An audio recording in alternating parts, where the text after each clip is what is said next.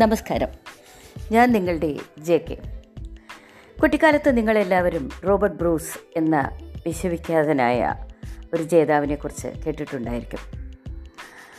അദ്ദേഹം ഇംഗ്ലണ്ടിനോട് പരാജയപ്പെട്ട് ഒരു ഗുഹയിൽ കുറേ നാൾ വസിച്ചിരുന്നു.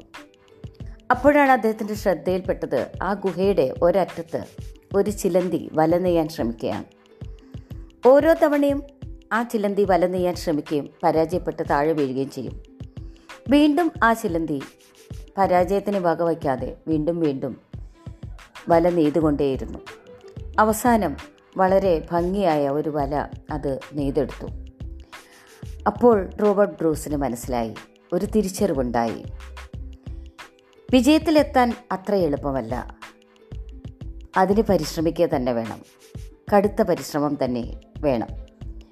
അങ്ങനെ ആ പരിശ്രമത്തിലൂടെ ആ തിരിച്ചറിവിലൂടെയാണ് റോബർട്ട് ബ്രൂസ് ഇംഗ്ലണ്ടിനെ പരാജയപ്പെടുത്തി പിൽക്കാലത്ത് സ്കോട്ട്ലൻഡിന്റെ രാജാവായത്. ഓരോ വ്യക്തിയുടെയും വിജയത്തിന്റെ പിന്നിൽ ആ വ്യക്തിയുടെ സ്പന്നെ പരിശ്രമമാണ് എപ്പോഴും. ഒരു ചിലന്തിയും മറ്റൊരു ചിലന്തിക്കായി വല നെയ്യാറില്ല. ഓരോ ചിലന്തിയും അതിനായുള്ള വല അതുതന്നെ നെയ്യുകയാണ് ചെയ്യുന്നത്. നമ്മൾ ഓരോരുത്തരുടെയും വിജയത്തിലെ പാത നമ്മൾ തന്നെ കണ്ടെത്തുകയും പരിശ്രമിക്കുകയും ചെയ്യണം. നേരുന്നു ശുഭദിനം.